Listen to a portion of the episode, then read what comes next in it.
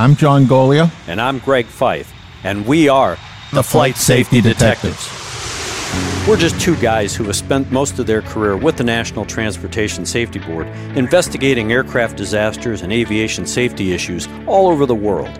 Yep, and this podcast is where we talk about everything from accidents, airplane technology, to the big business of aviation. We live and breathe aviation. My co host John has been in the aviation business for more than 60 years.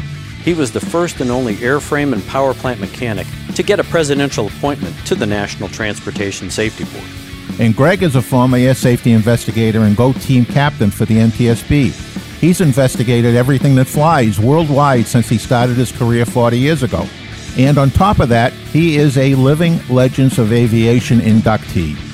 So between John and myself, we have over 100 years of aviation safety experience. It's time to buckle up because it's going to be wheels up. Let's get this show in the air. Well, hello, my friend. It's another episode of Flight Safety Detectives. I just happened to be back in Denver this week because we are expecting a major snowstorm called Blizzard. So I decided I needed to uh, be home to shovel the driveway and make sure that the dog doesn't get lost in the three feet of snow we're supposed to get.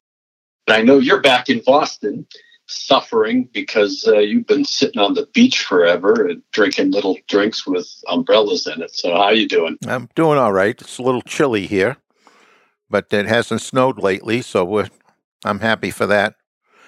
But I have been looking at the flight schedules to Florida. yeah, yeah. Does that just warm you up? Just looking at those schedules, John? uh, no, it just increases my desire to go south.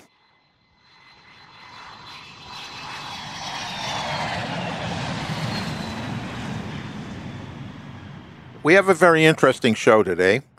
But before we get going, I want to remind everybody that this podcast is being brought to you by PAMA, the Professional Aviation Maintenance Association, as well as Avemco Insurance.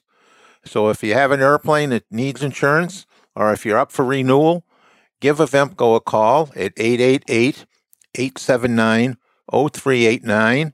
And if you mention Flight Safety Detectives, you'll get a 5% discount which is not too shabby.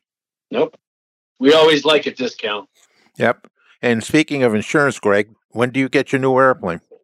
I'll tell you, John, it's frustrating because uh, trying to get onto the East Coast and get the work done in between our work schedule. I mean, you know, you've got me working on a project right now. I was expecting to take some time.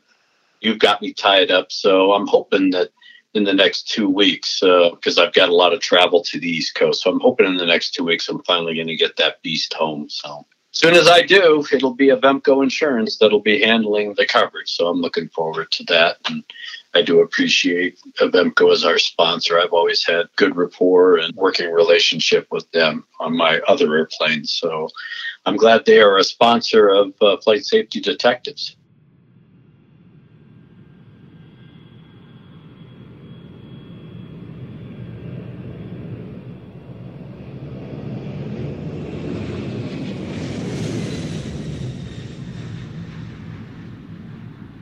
All right, so this week we're doing something a little different. So we got an interesting email from a young lady, and uh, we decided to call her up just a few minutes ago and ask her to join the show, and we'll address her questions on the show. So I'd like to introduce the audience to Amy. Hello. Hey, Amy. Welcome, Amy. Hi there. Thanks for having me. Welcome. Thank you for listening to it, uh, to our show and having kind words to say about it that puts you in a minority. oh, you deserve it. You really do deserve it. It's, it's, a great show. Well, we we try to keep it entertaining and educational all at the same time. You know, I'm the education, John's the entertainment. we, uh, we, we, do appreciate our listeners for sure. But you uh, you sent a great email. I was actually very impressed by the fact that uh, you are an aviation nerd, but not an aviator but you did have a great discussion in the email regarding CRM, crew resource management. It's called by a variety of different names depending on airlines or organizations that use it. Leadership resource management, crew resource management. But you're in the uh, health insurance industry and you were asking us about CRM and, and how that works in different industries. Can you just expound on uh, on your email and, and then John and I will try to answer your questions on the air. If not, we'll make something up. well, sure, sure. It, it is something that interests me. Like I mentioned, I'm in the health insurance industry. I've been here 19 years. 16 of that I've been in quality, internal quality. I know some people might think, gosh, there's no quality in my health insurance, but there is. We actually have people behind the scenes who look to make sure things go according to rules and guidelines and contracts and all those things. And that's been my job for a long time. So when I get the chance to see how other industries manage quality and have checks in place to make sure that things are safe and on time and high quality, that's just fascinating to me. I get so excited hearing about it that I get almost out of breath. You know, I'm like, oh, what's your process for that? So just as, like you mentioned, I have a, a fascination with aviation and, and the process of crew resource management on paper when it's written out, it just sounds so beautiful and organized. Like you know, there's this this crew and their team, and everyone knows what they're going to do, and they just say it, and things just happen, and it's perfect. And then you see things that don't go perfectly, and you're like, okay, well, where was the breakdown? So it's, it's fascinating to me to think about how that can be applied across other industries as well. Well, actually, there's been an attempt by a number of folks. I know one particular individual left Boeing from the flight side and started a business putting CRM programs into hospitals. And United Airlines, at one point in time, had a maintenance resource management program for its mechanics. It actually repackaged it and was selling that program to hospitals. So there has been some cross pollination, not to a large degree, but to a noticeable degree. And one of the things that I do, Amy, is one of my closest friends who we've had on the show is my dentist, but he's also a research scientist. But in his dental office, he uses the principles of CRM. He's got uh, seven young ladies that work for him in a variety of different roles from receptionist to dental assistants and hygienist and that kind of thing. And one of the things that he has done is basically train them just to the principles of CRM that, hey, look, my name is on the door, but that doesn't mean that I can't screw something up. And he empowers them to participate and speak up without any kind of punitive action against them or belittlement. If they see something, basically it's the adage of see something, say something and right. and he's empowered them to do that even as novices because he likes to get these hygienists and these future dentists out of the dental school that he went to in Maryland and they've turned out to be great employees great assistants and they've asked questions at times where like Dr. K what are you doing or we don't normally do that first and it makes him stop and pause because again kind of like in the cockpit. You know, you got the captain and the first officer. You've been doing the same thing over and over and over again. There are times when you just check out, you're zoned out because you got other things going on in your mind, and you know you forget an item on a checklist, or you know you forget to talk to ATC after they've called you three times because you just tune them out. So the principles of CRM are very adaptable, really, to any industry. I go, I do a lot of presentations to the medical community, to some major pharmaceutical companies. One, they want to know how we do acts investigation because we get into root cause analysis and really get into the detail. But then we translate that after we've identified the facts, conditions, and circumstances that if there's a breakdown in communication, that's a CRM issue. If there is a misinformation or miscommunication or it's a misinterpretation of something, all of that is a principle of CRM and making sure that if we're doing something collective that's going to take you and I to make it happen, then we both have to be on the same page. And that's why it's really singing. we always make fun of the fact that, yeah, CRM training it's learning how to sing kumbaya together instead of individually. So that's really what it's all about. And it's broken down a lot of barriers. because, of course, we've had societal barriers for a long time. They still have them in Asia and other parts of the world where you don't challenge authority. And I've right. done accidents, and John's done accidents. I did uh, 747, where the first officer, young kid, 23 years old, dutifully sat there while the captain flew the airplane into the side of a mountain six miles short of the runway. He knew what was going on, but because of that authority figure, that seniority, he wasn't going to challenge the captain. And that's really what CRM has done is broken down those barriers to allow free flow of information communication. And if necessary, a junior officer, if you will, taking command of the aircraft because he's not or she's not comfortable with what's going on. I can see how just an evolution, a generation or two, we've gone from, you know, the, the captain is God and, and nobody's going to challenge him. And now it's like, you know, I want your input. I, we're a team. I value your experience and your training. Let's work together. We got a situation to take care of. And, and that's happened in so short an amount of time, really. Of course, the industry as a whole is not that old. But it's interesting to see how it's gone along and there's been a process to it.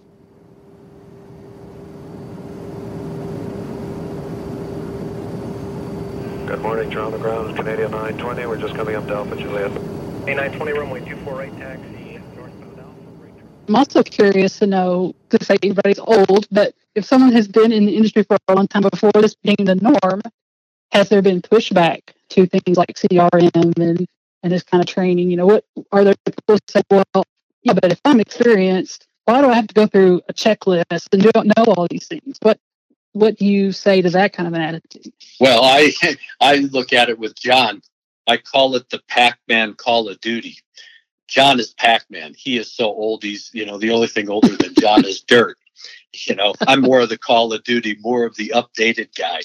But that's the kind of environment where you do have that older, set in my ways kind of, of attitude. And years ago, when the 747 400 was coming into service, I went through the training class for brand new captains and first officers on the 747 400 at a major airline.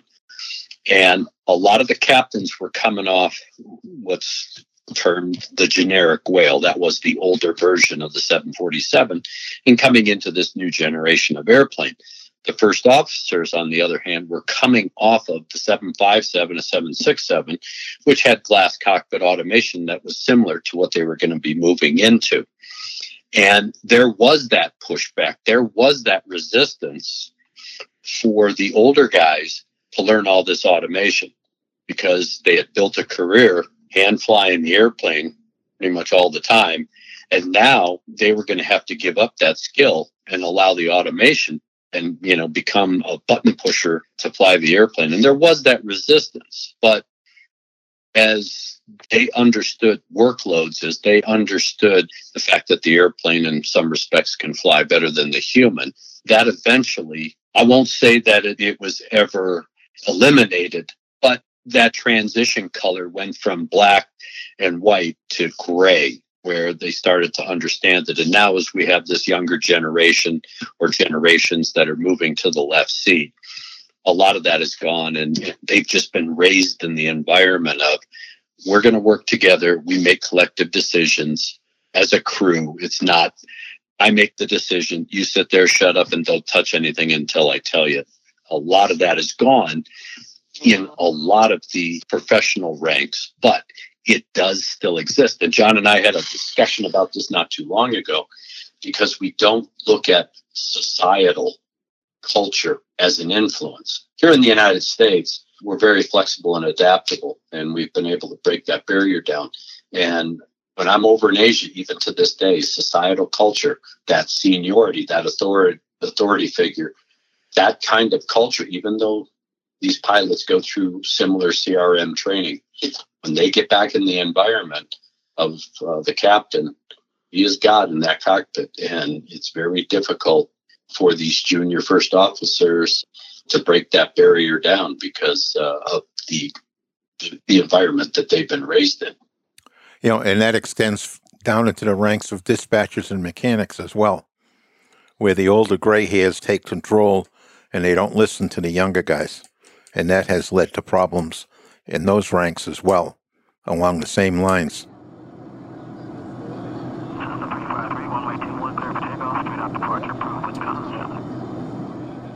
The aviation industry has been working on CRM since the 80s.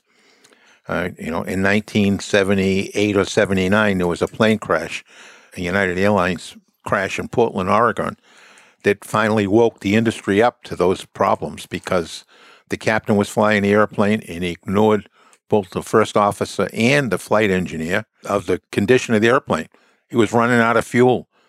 And they said it to him, I think it was three times, and he acknowledged it and did nothing about it and just on a, a, final approach to the airport. I mean, just ready to, to I think it was within a mile or two of the airport. He ran out of gas and crashed into the trees and killed the three in the cockpit, and about 23 people, I think, perished. But because there was no fuel in the airplane, there was no fire, and that saved everybody else on the airplane.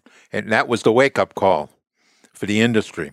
And it has evolved, and we've been very fortunate that it has evolved to the extent because then you start looking at accidents like United 232, where you needed to have the crew working as one to get the aircraft down successfully. And even though there were fatalities in that accident, that was a successful outcome given the circumstances. But that crew worked very well together in order for that outcome to be as good as it was. So we've evolved, but again, you know, a lot of societal culture has influence in in the way things are done. And we still see that stigma with women in the cockpit, you know, just because we haven't broken those barriers down completely. And we've done a good job here in the States. But again, other parts of the world, they're still working on that. And that's why when you break down CRM, as you've talked about it in your email, Amy, in going into an operating room where you have the surgeon who has the hands of God, he puts them in someone's chest to save their life by giving him a heart transplant or whatever. That's great. They have that skill, they have that talent. But without those other folks in that operating room, they are just one of us. They're just another person. It takes a team to be successful with a heart transplant or anything else. And it is trying to break down those barriers. And that is those ego barriers, those attitude barriers that, hey, look, we're all in this together. We all have a piece of the action, if you will. And without you doing your job at 150% and me doing mine at 150% and John doing his at 150%, the outcome might not be successful. And that's why it's so important that everybody is empowered to participate and nobody is stuck in a corner and you're only going to talk when I point to you and things like that.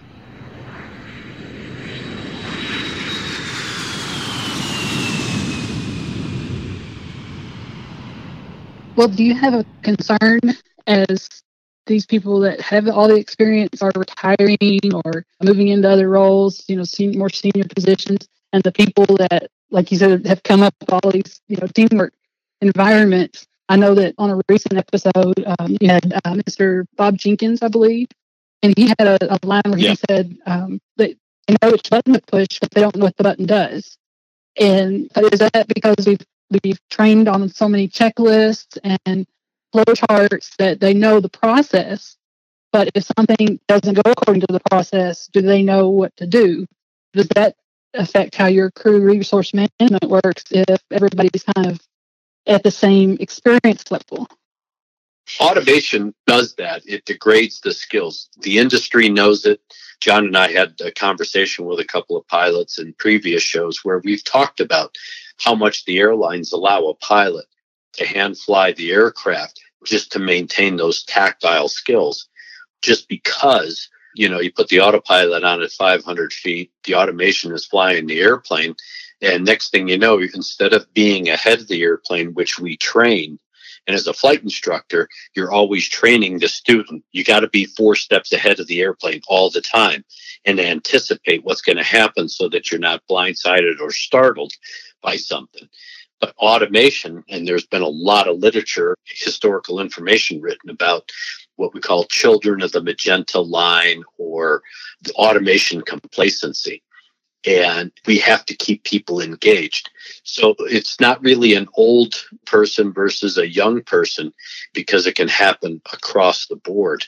But you do have to maintain a high level of proficiency in these automated, complex automated aircraft because when something does happen, there's only so much troubleshooting you're going to do, but then you have to go back to what you know best, and that is flying what is called raw data.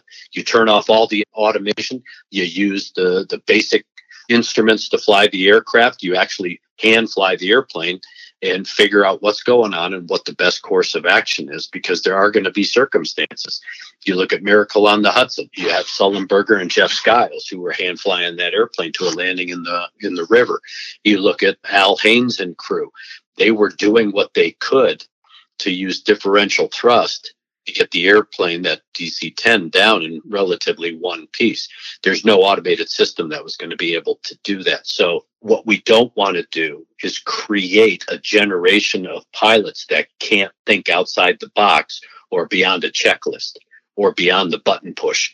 Because, you know, if something does happen, let's say you have electrical failure and all of that pretty stuff goes dark, you got to fly the airplane that poses particular problems in the in the medical community as I know it, because where we have broken down the God syndrome with pilots through training over and over again, re- repetitive. You have your own God in the doctors, and since they're in many many hospitals, they're not employed by the hospital.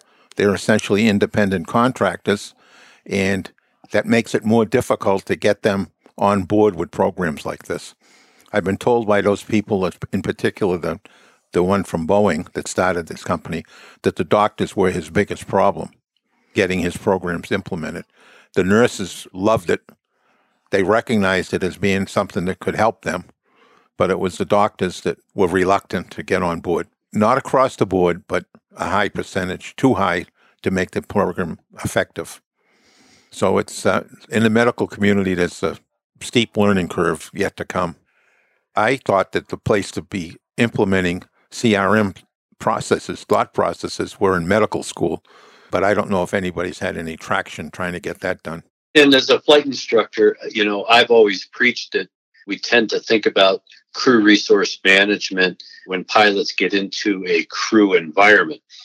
As a solo pilot or single pilot, you are your own resource. You have to do multiple things. And we have a, a term for that called single pilot resource management because you have to fly the airplane, talk on the radio. If you got passengers, you got to be the flight attendant. You're doing a variety of different things, and you got to be able to manage your time and your talent to operate the aircraft safely.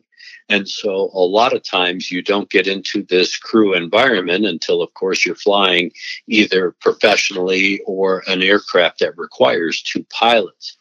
But I think that at least the basis for CRM, I believe, starts on the first day of flight training for a student pilot because as a flight instructor, I have to be an effective communicator. I have to be a leader. I have to demonstrate mentorship.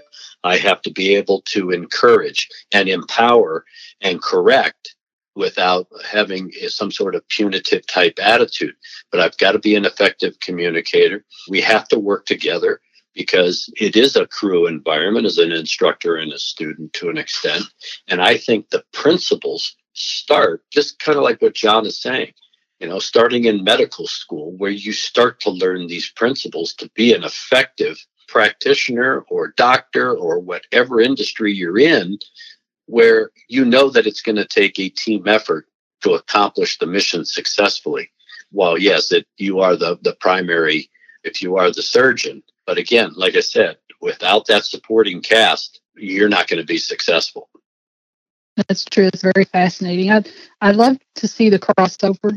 You know, I imagine that a lot of your listeners are like me, that they may not be directly involved in the business of flying or they have an interest in it, but in their own professions, we've all got quality methods that we have to follow. And it's just really interesting to see the different ways that an industry might approach it whether they're trying to improve factory production or maybe a labor relations. You know, if the people on the floor don't feel like the people in the office are listening to them, you know, there's a breakdown in quality and, and communication there.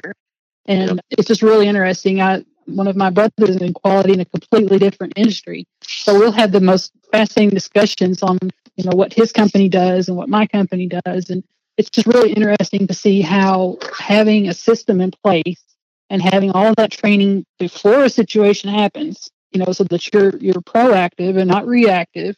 To use some some buzzwords. I know a lot of people love love corporate buzzwords, but to, to think that your plan is in place and everyone knows that plan, or at least has been trained on on having a plan. Okay, so now something happens. How are we going to react? It takes some of that stress out of the situation from the outset, just because everybody's on the same level. This is Toronto Airport information Delta. Toronto weather 6,000 scattered, 14,000 scattered, visibility 25 miles. Temperature 62, dew point 12. Wind is calm, Toronto altimeter 29.90. Well, Amy, you bring up an interesting point. You know, we've been talking about cockpit resource management, the communications between the pilots. But today, aviation industry has moved beyond that, and we have moving towards a system called safety management systems, which is really the backbone of that system is communications across company lines. I don't like the name SMS Safety Management Systems because it should just be a management system. It starts from the top, it empowers everybody to raise issues and actually even to stop a flight activity if they don't feel comfortable with it. But it's a whole program of safety management and it's based around thorough communications across all party lines. You know, in aviation, we've long had silos. Pilots talk to pilots, mechanics talk to mechanics. The cross communications between pilots and mechanics, oftentimes it's limited to what's in the logbook. And have the same problems with dispatches, with the guys that load the airplane in the airline environment. All those people felt like they were never communicated with, they were never talked to, and if they raise any issues, it goes nowhere. They're ignored. So, what safety management systems mandate is when you put them in place that all those communications get reduced to writing or at least called in on a phone, emailed in, anonymously reported, and they get addressed and there's feedback so it's a it's a wonderful program t- to make everybody feel part of the the operation, not just whatever the pilot said goes. You know, when you look at and again, when you dissect CRM or even an SMS, the principles of SMS, every person in some way, shape, or form is practicing those every single day. You take your own family for existence, uh, for for example. I mean, you have to be an effective communicator with your husband, your kids, or whatever in order to get the message across, especially if you're trying to teach a lesson to a child and things like that. You have to be an effective communicator.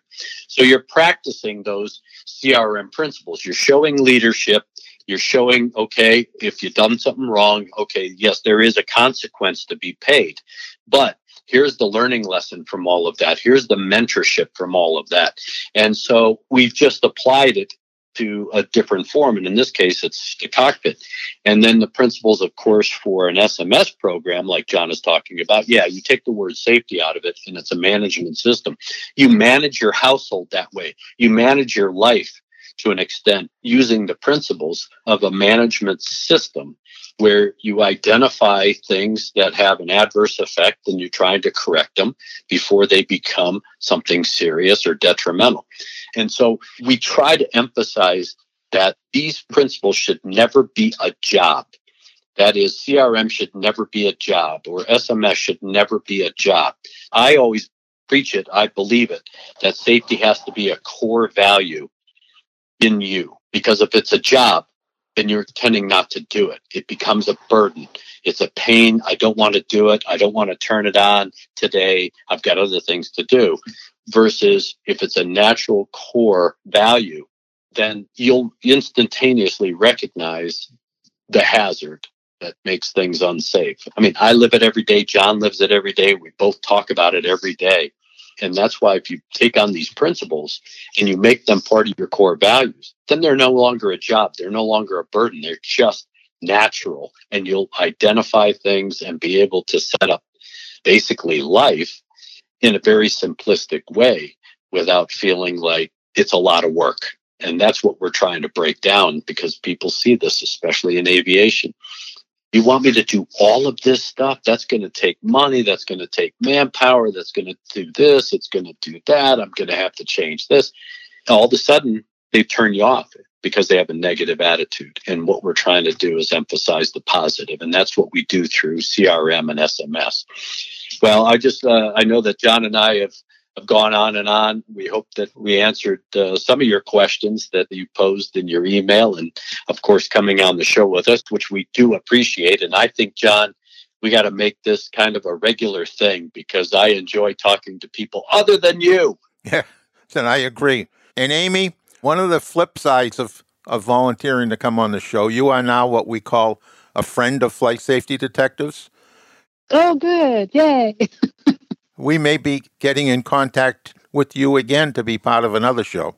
Well, I would I would love it. This is, you know, you get to the end of a day and you're worn out and tired and then you talk about something that, that is interesting to you and you're just almost just twitchy with excitement because this is so interesting. And now I'm all hyped up. What am I going to do? Now I got to go find something to clean or or cook some dinner or something, you know. But uh, it, it's been a pleasure. I really appreciate your time. No, we thank you for uh, coming on the show. And if you'll do us a favor, just drop us your address, your Sure. mail address on an email because we'd like to send you something. Well, cool. I appreciate it. Thank you. Well, again, thank you very much, Amy, for uh, being our beta person to uh, to test our our new little program inclusion. So uh, we're looking forward to doing this again. And if you ever have any questions, please don't hesitate to reach out. You have our direct line now to uh, to email and cell phones. So definitely, if you ever need anything, please don't hesitate to reach out to either myself or John. Well, I appreciate it. Thank you. Nice talking to you both. Okay. Take care. Bye bye. Bye bye. Low speed ailerons, Normal and auto. Rudder travel pitch field, Fine. nav and exterior lights, Yeah. servo control, Fine. engine start panel, Crank it aboard. fire handles, Hello. seatbelt no smoke, Fine. emergency exit minimum. Okay, Greg. Have you been following the email trail lately about the Malaysian uh, 370, the flight that disappeared? Yes, not only have we gotten a lot of emails to the show about MH370 since this is the seven year anniversary. Of course, you know, all of the uh, social media blogs and everything else have been lighting up with, again, more conspiracy theories, pet theories, you know, where's this aircraft and, and things like that. And you and I have an acquaintance who has been writing diatribes of information about MH370, some of the conspiracy behind it, some of the fact behind some of the investigative actions that took place by various countries. And it's made for not only entertainment, there's some definitely creative thinking, John, out there. Oh, there certainly is. I mean, we got to meet with one of the Australians that was just the person out front for a group of pilots from uh, Australia and, and uh, Asia, East Asia and Central Asia. And they have been for a long time saying that the search is in the wrong area. And they actually actually came up through simulation in a, a flight simulator, a different location that the Australian and Malaysian governments refused to investigate. They also alleged that on day four of, of this investigation, meaning almost the very beginning, the Malaysian government had informed the Australian government that this was a murder suicide on part of the pilot. And I know you picked that up early. I picked it up early. I picked it up, yeah, day two or day three. You, you and I were both on TV saying it's obvious what this is. Yep. So it's interesting. And, and just within the last few days, another group of scientists using analysis of drift data, because what most people don't know is there's been multiple deposits of debris off the Australian coast in the general area along this flight line that we've been searching on and dropping these pieces into the ocean like the pieces that they found off the coast of Africa in studying where they're going. And these folks have done that now for, for the last couple of years, and they have a different model that clearly is very similar to the one done by the pilots that say that we're working, working, we have looked in the wrong area of this. And for whatever reason, the governments have, have not pursued it, but the pressure, I think, is growing on them to get back in the water and see if they can find this airplane. And again, you know, John, early on when you had all of these, and I use this as a loving term, all these rocket scientists who were doing trajectory studies and everything else. And they were talking about the fact that this aircraft went blasting into the water at Mach 4. I mean, some ridiculous speed.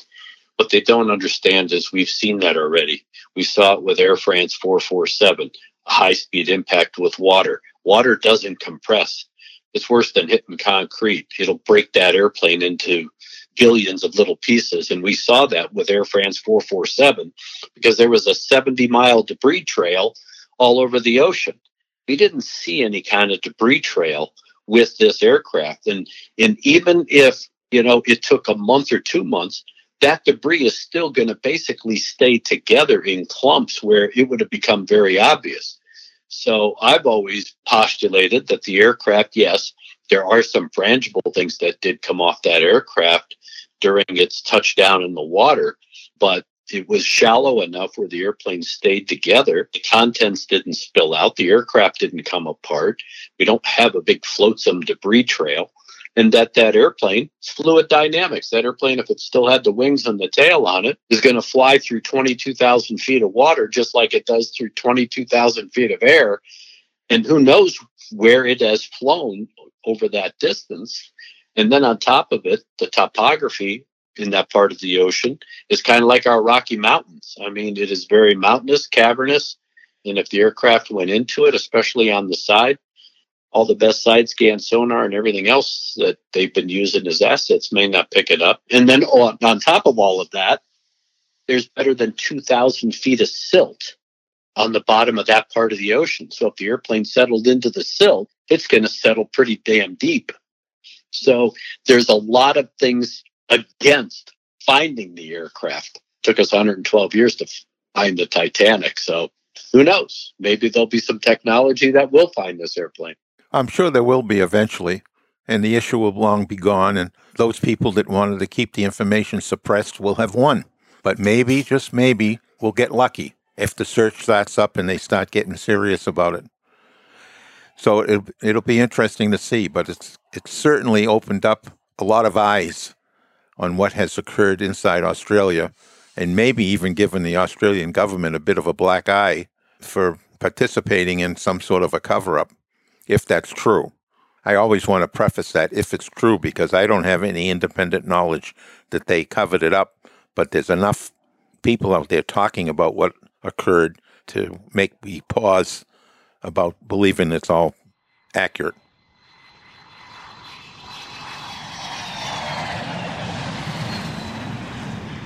Well, I know that you and I have talked about having our acquaintance on the show because he has the firsthand knowledge. He's written just numbers of, of articles, and we've gotten a lot of the emails giving us very specific detail. And I think that having him on the show, let him answer the questions because he's got firsthand knowledge. And I think coming from a guy like him who has spent basically the last seven years researching and diving into all these issues, I think the audience would definitely benefit from hearing other perspectives.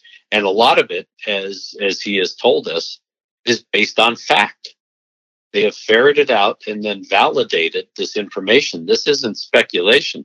A lot of the, the documents they received, a lot of the information that they've developed is factual information. Yeah, including the fact that's been leaking around that this flight path was found on the captain's home computer. So that's sort of a really uh, a gun right to him, arrow pointed right at him, since he had the flight path. He he uh, explored all the radar coverage. He knew where he could had to duck down low to avoid the radar coverage. I mean, why would he have that on his home computer?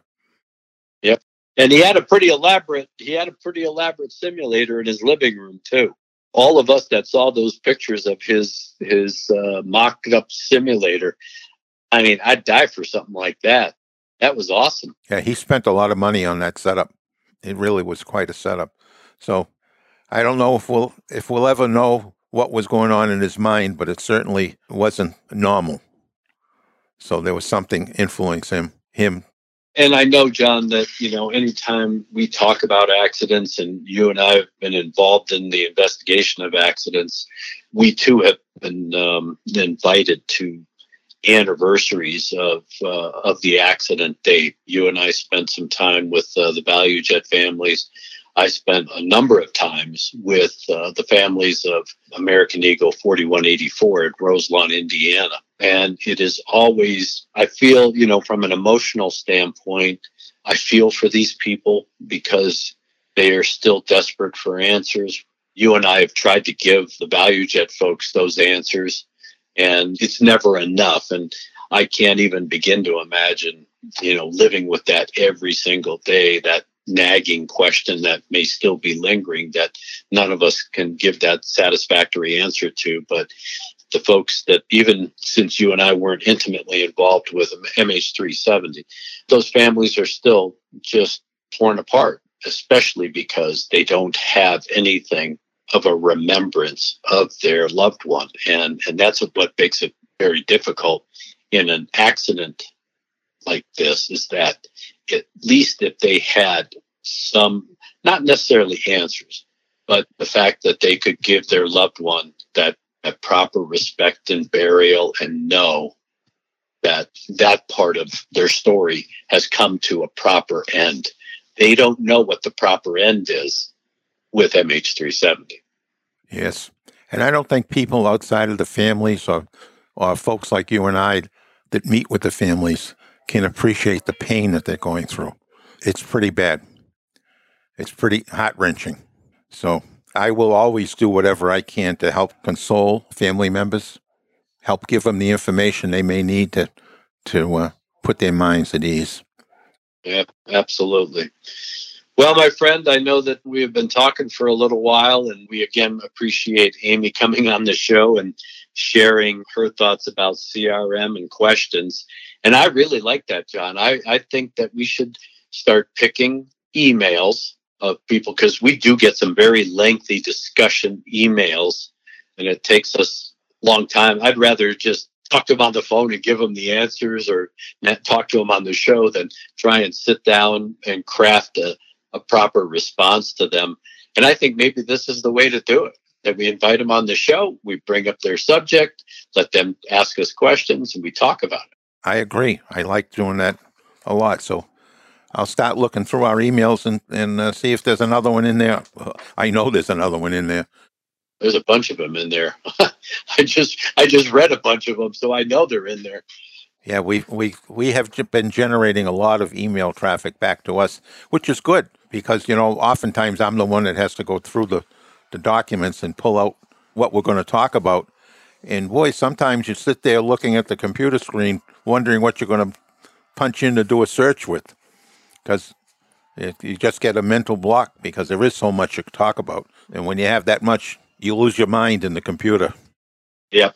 Well, we again appreciate all of our listeners, and we encourage you to drop us an email at flight safety detectives with an S at gmail.com. You heard one of the listeners who wrote us a, a very long and very lengthy discussion about CRM asking questions. And so we decided that we've now found a new way to respond. So we encourage you all to uh, to write us an email, ask questions. Let's talk about things. You want further clarification on things John and I have talked about, accidents that we've dissected on the show, or something that's maybe in the future as far as dissecting. Let's do it. So again, we appreciate all the emails that we do get. And we definitely appreciate our sponsors who allow us to have this show and communicate with our listeners in a variety of different ways.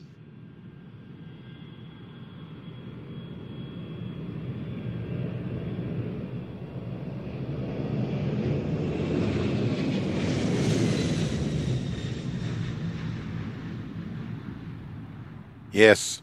So remember, everybody, if you need insurance, coming up for renewal, buying an airplane, whatever the reason. If you're a flight instructor, need insurance. If you don't own an airplane and you're renting them, they even have insurance for rental for pilots that are renting airplanes to protect them from problems with the rental or, or with their flying skills.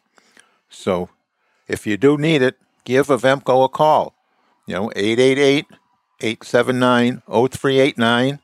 It is a 5% discount just for mentioning flight safety detectives. With all the cost of aviation, 5% can go a long way. Yep, especially right now, given uh, with all of the financial hardships, and I will call it a hardship because even if uh, you still have a job and you're making income and supporting an airplane and a family, it becomes a bit of a hardship because this last year has been trying for all of us. So every little bit helps in trying to, to save cash. So we do definitely appreciate our sponsors. Well, John, I know that uh, I'm going to be uh, getting ready for a snowstorm.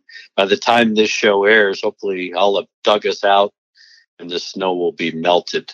But in the meantime, I will sit here and think about all of the skills that I have in pushing a shovel. Been there, done that, and hope I never have to do it again. well, that's my that's my aerobic exercise, John, is moving three feet of snow. So I'll let arm action. I'll equal it twelve ounces at a time. Curls. yeah, on, on the beach Yeah. in Florida. Yeah, yeah, yeah. Just wait. I'm going to get you out here when it's snowing, and I'm going to make you shovel my driveway. Well, you caught me out there once with a big storm, but fortu- but fortunately, I was a half an hour away, so Yep, that was a that was a convenient excuse. love those convenient excuses. Well, I think it was a good show. I always appreciate talking, and and again, this was great to uh, to have one of our listeners on board and and ask us and talk about an issue that she found very interesting, even in her industry of uh, medical insurance. So that's awesome, and I know that we're going to be doing it again. So with that, my friend, I will leave you with the last words. Okay, to all our listeners, please stay safe in your personal life. We're not out of the woods with this virus yet, so wear your mask whenever you're out. Wash your hands frequently. Pay attention to the protocols. Please, let's stop the spread of this virus. And if you are going to fly, we've been looking at the accident rate and it's starting to climb.